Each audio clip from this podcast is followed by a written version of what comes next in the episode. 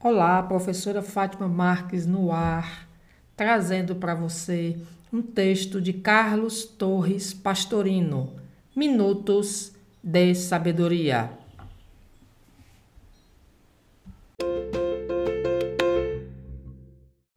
Lembre-se de que colheremos infalivelmente aquilo que houvermos semeado. Se estamos sofrendo, é porque estamos colhendo os frutos amargos das sementes errôneas do passado.